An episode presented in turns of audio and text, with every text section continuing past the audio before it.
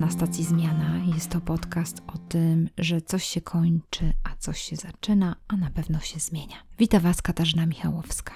Dzisiaj będzie KTIP, czyli miejsce, gdzie dzielę się swoimi przeczytanymi książkami, inspiracjami, obserwacjami albo jakimiś tipami życiowymi. Dzisiaj temat życia online, bo stwierdziłam, że warto wracać do, do, tego tematu. Warto wracać, warto się zastanawiać, warto mieć wyrzuty sumienia. Ostatnio zostałam poproszona, żeby napisać artykuł dla Centrum Doskonalenia Nauczycieli Województwa Mazowieckiego i tak naprawdę przyczynkiem tego artykułu była nasza rozmowa jeszcze z Tomkiem, która jest y, właściwie jedną z pierwszych rozmów. Życie online to życie podwójnym życiem. I jeszcze dodałam tam różne rzeczy związane z moimi przemyśleniami przemyśleniami już teraz to się zmieniło trochę dwa lata temu. Odbyliśmy tą rozmowę, wiecie, świat się zmienia, wszystko pędzi. Mamy coraz więcej jeszcze fake newsów i różnych rzeczy, zalew informacji nas zalewa, a media społecznościowe wciągają w to, żeby być bardzo zaangażowanym online. I tak naprawdę jest to problem. Nie wiem, czy to widzicie w swoich rodzinach, nie wiem, czy widzicie to w swoich przyzwyczajeniach, ale każdego dnia musimy przyswajać tak wiele, wiele informacji i po prostu czujemy się tak, jakbyśmy byli celebrytami. Ciągle, ciągle docierają do nas informacje, ciągle, jeżeli jesteście, ktokolwiek z Was jest w jakimkolwiek medium społecznościowym, a myślę, że wielu z Was, którzy słuchają ten podcast, jest w kilku mediach społecznościowych, to wiecie o czym mówię. To jest takie sprawdzanie, kto nam coś skomentował, kto nas oznaczył, kto nam coś zalajkował. I tak naprawdę nasze życie odbywa się w taki sposób, że my zmieniliśmy swoje przyzwyczajenia i żyjemy tak, jakbyśmy byli celebrytami. Celebryci doświadczają pewnych zmagań, z którymi my teraz też musimy się zmagać, dlatego że tak jak celebryta na przykład wychodzi z domu i nagle robią mu zdjęcia paparazzi. Może tak być, że my sami sobie robimy zdjęcie i wrzucamy na jakiś Instagram czy na Facebooka i później sprawdzamy, czy te zdjęcie było polajkowane, czy nie było polajkowane, ale to nie o to chodzi. Myślę sobie o tym, że czasami jest tak, że jesteśmy z rodziną albo z naszymi bliskimi przyjaciółmi i tak jakbyśmy byli celebrytą, jakby do nas ktoś się dosiadł, jakby dosiadł się ktoś do naszego stolika. Takim myśleniem chciałam Was dzisiaj zainspirować, bo tak naprawdę nie mówię o tym, że media społecznościowe albo życie online czy życie w sieci jest całkowicie niewłaściwe, czy pozbawione znaczenia, czy pozbawione wartości. Chodzi mi tylko o to, żeby przychodziły do nas takie momenty otrzeźwienia i zastanowienia się, jak funkcjonować w całym takim naszym kontekście życia tak zwanym podwójnym życiem, życia tego rodzaju, że nagle żyjemy nie tylko my, ale żyją również koło nas jacyś różni ludzie, którzy są tak naprawdę wirtualni, bo oni z nami korespondują, oni nie wiedzą w jakiej sytuacji życiowej się znajdujemy, my im odpowiadamy, ale również odpowiadamy ludziom, którzy są z nami w realu. Więc tak naprawdę te światy zaczynają się przenikać. Odpowiadamy komuś w realu i odpowiadamy komuś online. I tak naprawdę to wszystko zaczyna tak, wiecie, w jedną i drugą stronę fluktuować. I to jest fajne, dlatego że z jednej strony, tak jak pamiętacie, mówiliśmy o mocnych stronach. Zawsze mocne strony są super i fajne, ale zawsze jest ta druga strona, słaba strona naszej mocnej strony, tak bym powiedziała. Dlatego że na przykład, jeżeli ktoś jest ekstrawertyczny i bardzo lubi ludzi, no to zawsze go napędzają ludzie i y, mocno z nimi spędza czas, ale ciemną stroną tej mocnej strony może być to, że może być nieuważny, że może na przykład ludzi słabo umieć słuchać, dlatego że ta ekstrawersja i taka energia brana od ludzi powoduje to, że ta osoba na przykład mówi za dużo, i, I na przykład nie ma tego, żeby ludzi, wsłuchać się w ludzi, żeby, żeby tak przystanąć i więcej, więcej się o nich dowiedzieć. Więc rozumiecie, że czasami nasza mocna strona może być naszą słabością. I tak samo tutaj jest taka metafora życia online, dlatego że może być taka sytuacja, że my po prostu bardzo dużo korzystamy.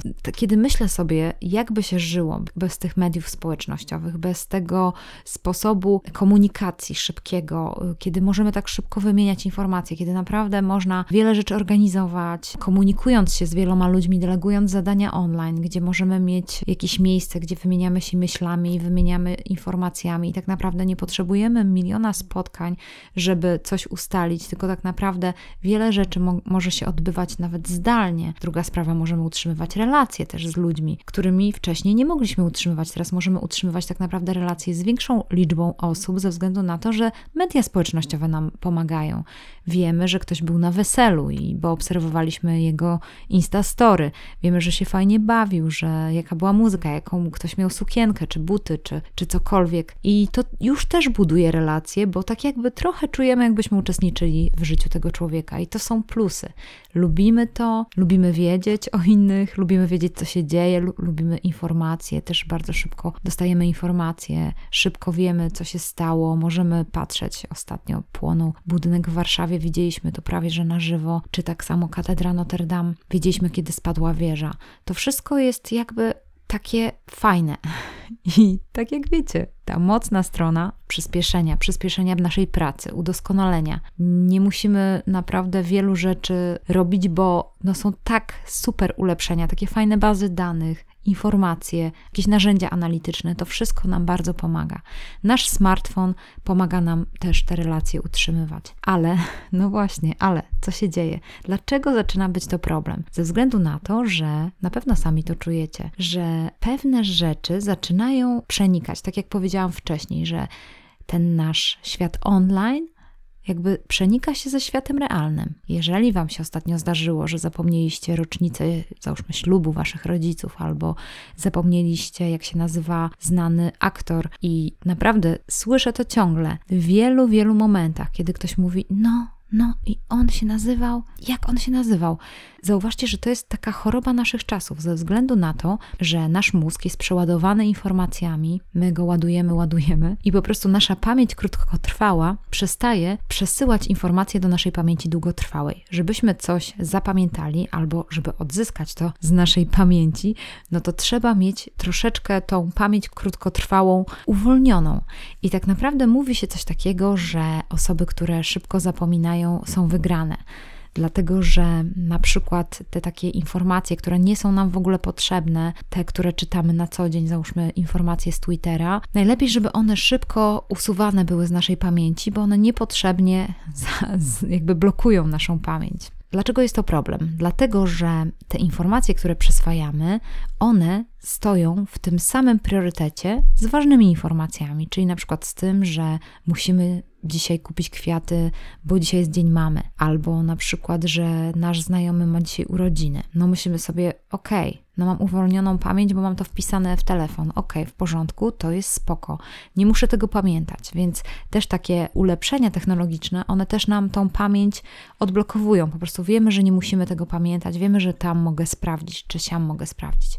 No i wiadomo, to jest plus i minus. Gorzej jest, jeżeli zapomnimy o jakiejś ważnej dacie, bo nie mamy jej gdzieś tam wpisanej, czy o ważnej informacji, którą nam ktoś powiedział, co prawdopodobnie może się zdarzyć, bo jeżeli przyjmujemy tą ważną informację z wieloma mało ważnymi informacjami, to może się okazać, że nasz mózg tej informacji niestety nie obdarzy szczególnym priorytetem, bo ten mózg po prostu przyjmuje informacje, więc tutaj się zaczyna problem, że jesteśmy przeładowani, przeładowani informacjami, tym, co musimy zapamiętać każdego dnia. Jak sobie pomóc? Jak sobie pomóc w ogóle w tej sytuacji? No, buduje się różne programy naprawcze. Wiem już, że na przykład Fundacja Dbam o swój zasięg, Maciej Dębski napisał taki program dla szkół, żeby pomóc nauczycielom, jak mogą sobie poradzić w szkole, jak pomóc dzieciom z tym, żeby oni dobrze funkcjonowali w tym świecie online, z tym smartfonem przy oczach. I wiem na pewno, że jeżeli macie dzieci, to wiem, że na pewno macie zmagania jako rodzice, bo widzicie, jak oni funkcjonują. Oni ciągle funkcjonują z tym telefonem przy oczach. Chociaż kiedy popatrzycie na siebie, zastanówcie się, jak wy funkcjonujecie. Czy wy nie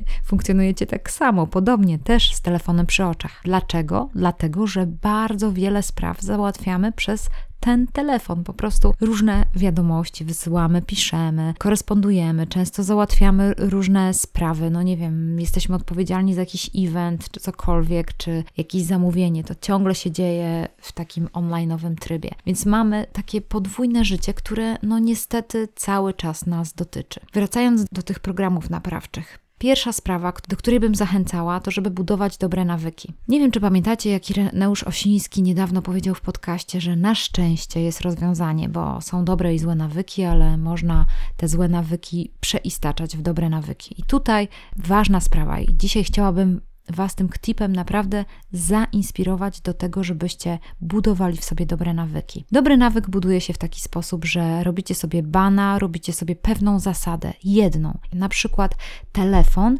nigdy nie będzie leżał na stole tam, gdzie jecie. To nie o to chodzi, że mówicie sobie, że kiedy będę jadł, nie będę na przykład scrollował, nie będę patrzył w telefon.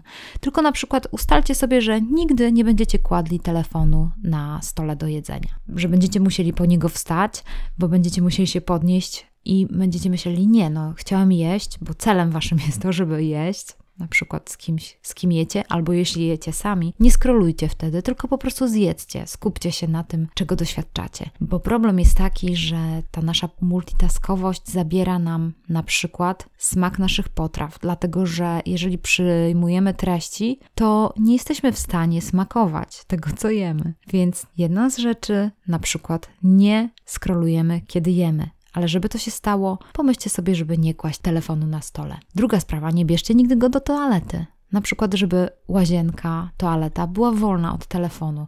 Tam nigdy nie chodzę z telefonem. Nie chodzę tam, nie wchodzę z telefonem do łazienki. Inną z rzeczy, którą można zrobić, to zawsze odkładać telefon odwrotnie, kiedy rozmawiamy z innymi ludźmi, albo może do torebki i zamknąć zamek, żeby trzeba było otworzyć zamek i wyciągnąć telefon. Bo chodzi o to, że niestety nasze nawyki są bezmyślne. E, ja ostatnio złapałam się na czymś takim. Spotkała mnie pewna taka żenująca sytuacja. Otóż osoba, która przemawiała, zmagała się ze stresem. No tam zawiesiła się w pewnym momencie w tej swojej wypowiedzi. Ja jakoś ten stres przejęłam. Zaczęłam się strasznie stresować, bo tą osobę znam i wiem, co ta osoba musiała przeżywać. Widziałam jej mowę ciała. Bardzo mnie to zestresowało i z tego stresu nie chciałam patrzeć na tą osobę, więc wyciągnęłam telefon i patrzyłam w telefon. Byłam oczywiście w tłumie, ta osoba nie widziała, że ja patrzę w telefon, ale chodzi mi o to, że właśnie w taki sposób poradziłam sobie ze stresem, że patrzyłam w telefon, po prostu scrollując, przeglądając różne informacje. I tak to właśnie jest. Tak działa nawyk, że później nawykowo, jeżeli się stresuję albo jest to niefajne, na przykład wchodzę do autobusu i nie chcę rozmawiać z kimś albo nie wiem, patrzeć na ludzi, to wtedy scrolluję telefon i często pewne nawyki wyrabiają się właśnie w taki sposób, że to nas podświadomie relaksuje, chociaż tak naprawdę nie relaksuje, bo jest takim niefajnym nawykiem, bo relaksuje tak naprawdę spacer i patrzenie w zieloność, przerwa strategiczna, o której mówiłam Wam kiedyś, czyli na przykład jakaś medytacja, modlitwa albo jakieś inne spojrzenie, czytanie książek, zastanawianie się. To to są rzeczy, które nas relaksują. Bieg, ćwiczenie, pływanie, scrollowanie nigdy nie będzie nas relaksowało, niestety, gdy nasz mózg nie będzie przez to odpoczywał, bo znowu będzie przyjmował nowe bodźce i te same części naszego mózgu będą pracowały. Jedną z rzeczy, którą też myślałam, do której chciałam Was również w tym klipie zachęcić, to do takiego postu też od social mediów, postu od y, telefonu, żebyście może teraz przyjdą wakacje, może kilka dni wyłączyli się z sieci, po prostu napisali posta, żebyście nie mieli wyrzutów sumienia, jeżeli ktoś ma, że po prostu Was nie ma, bo tydzień to będzie taki dla Was tylko i każdy da Wam prawo, bo pomyślcie sobie, jeżeli Wy sobie tego może prawa nie dajecie, to pomyślcie, czy byście dali komuś innemu prawo do tego. Jeżeli napiszę takiego posta, to czy co, Wy się źle poczujecie z tym? Nie, no dacie komuś prawo, no to dlaczego samym samemu sobie nie dajemy prawa do tego, żeby dać sobie luz i nie patrzeć w nasze media społecznościowe. Możemy zrobić jeszcze tylko kilka rzeczy. Na przykład możemy wyłączyć powiadomienia, możemy odinstalować Facebooka, który zabiera nam część, dużą część naszej pamięci w telefonie. Możemy na przykład, może też na jakiś czas odinstalować Instagrama, może to by nam pomogło. Oczywiście, jeżeli to nie jest jakieś narzędzie, w którym zarabiamy, no gorzej, jeżeli ktoś się zajmuje tym zawodowo, to cały czas musi być online i to życie online bardzo mocno wchodzi mu w życie prywatne, więc wtedy też warto, warto w jakiś sposób sobie zrobić robić takie momenty, chociaż te właśnie strategiczne przerwy, żeby na przykład zrobić sobie 20 czy 25 minut i dopiero później włączyć sobie na przykład dzwonek, że jeżeli muszę coś sprawdzać, no to wtedy dopiero sprawdzę, ale żeby na przykład 25 minut spróbować w ogóle nie zaglądać do smartfonu. Niestety ten nawyk mamy ogromny,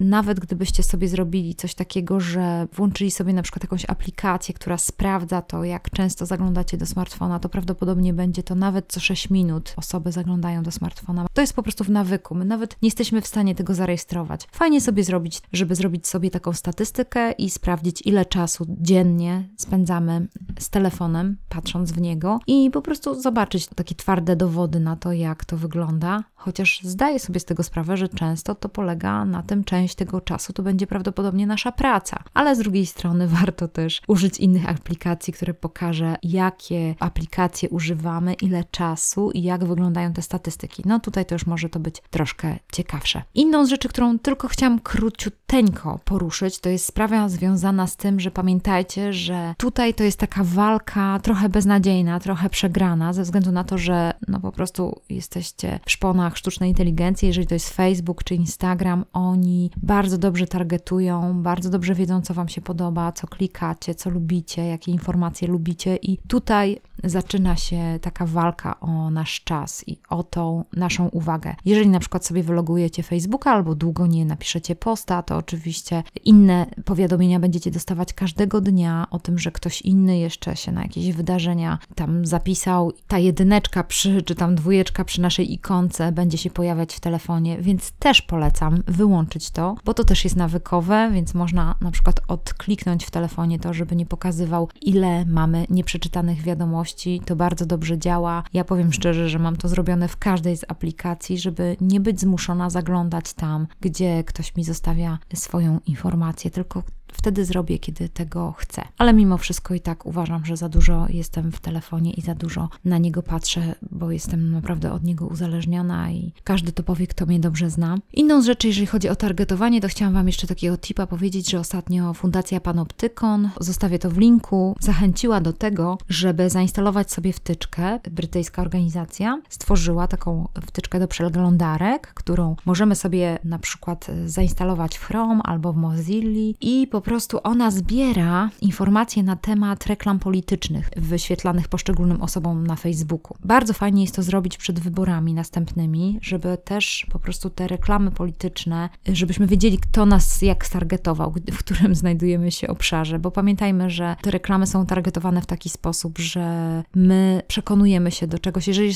jesteśmy nieprzekonani, ale na pewno te Facebook wie, w którą stronę skręcamy, no to wtedy po prostu są przygotowane dla nas specjalne specjalne informacje. Warto o tym wiedzieć, gdzie jesteśmy, w której jesteśmy bańce, jak to wygląda. Pamiętajmy o tym, że, że używamy tych mediów społecznościowych, że używamy Facebooka, Instagrama. My płacimy swoją otwartością, swoją prywatnością, informacją, to co lubimy, to co klikamy, kim jesteśmy. I wiem, że wielu z nas, tak jak zresztą rozmawiam z przyjaciółmi, to wielu mówi, że no ja jestem taki, czy tam nieprzewidywalny albo nieprzewidywalna i tak dalej. Tutaj naprawdę polecam Wam e, rozmowę z Marcinem Gromkę, też już jakiś czas temu z Tomkiem z nim rozmawialiśmy, ale słuchajcie, przesłuchajcie tę rozmowę, ona jest otrzeźwiająca, bo nie ma czegoś takiego, że nie jesteśmy zakwalifikowani. No jesteśmy najwyżej zakwalifikowani do tych niezakwalifikowanych, ale to też jest kwalifikacja, więc to jest nasza zapłata. My po prostu jesteśmy, płacimy tymi naszymi preferencjami, to co lubimy, na przykład jesteśmy zakwalifikowani w przegródkę szukający mieszkania albo nie wiem, jeszcze nie, nie żonaty albo już mająca dziecko, albo cokolwiek. Gdzieś jesteśmy w jakichś przegródkach i ktoś używa naszych danych i naszych informacji. Też Wam polecam ogólnie Panoptykon, rozmowę z Kasią Szymielewicz, też przypominam i dołączam Wam linka. Posłuchajcie sobie, to też jest otrzeźwiające. W każdym razie, no taki tip, słuchajcie, dzisiaj mnie naszło,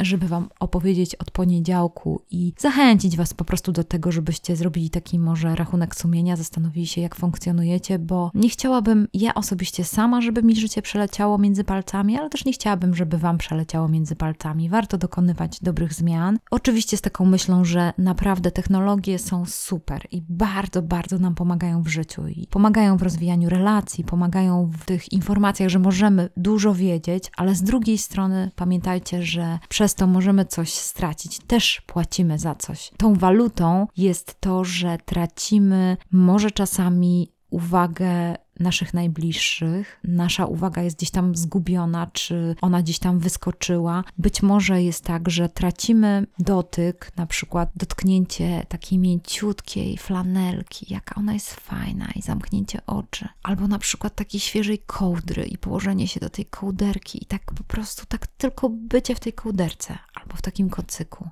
albo super kawie. Więc właśnie tego Wam życzę, żebyście mogli smakować różnych rzeczy, a nie patrząc w telefon, nie patrząc do swojego smartfona. Szukajcie tych momentów, szukajcie tych chwil odpoczynku, postu, takiego odłączenia się od tych mediów i tego sprawdzania. I żeby to był dłuższy okres niż 6 minut. Zmieniajcie swoje nawyki, szukajcie sposobu, jak zmienić swój nawyk w coś lepszego. I słuchajcie, tutaj bardzo bym Was prosiła, jeżeli macie jakiś pomysł na to, jak zmienić swój nawyk, tak jak podałam Wam ten pomysł z tym, żeby nie kłaść telefon na stole, to naprawdę super by było. Jeżeli byście do mnie napisali, to ja to zbiorę i może napiszę jakiś artykuł na ten temat, bo wydaje mi się, że powinniśmy się zacząć gdzieś tym dzielić, bo ciągle o tym nie gadamy. Nawet szukałam troszeczkę w sieci jakichś fajnych informacji na ten temat. Nie mam takich zadowalających odpowiedzi, bo albo ktoś jest bardzo przeciwny smartfonom, że w ogóle nie używajmy smartfonów i tak dalej, ale można wypracować w dobre nawyki,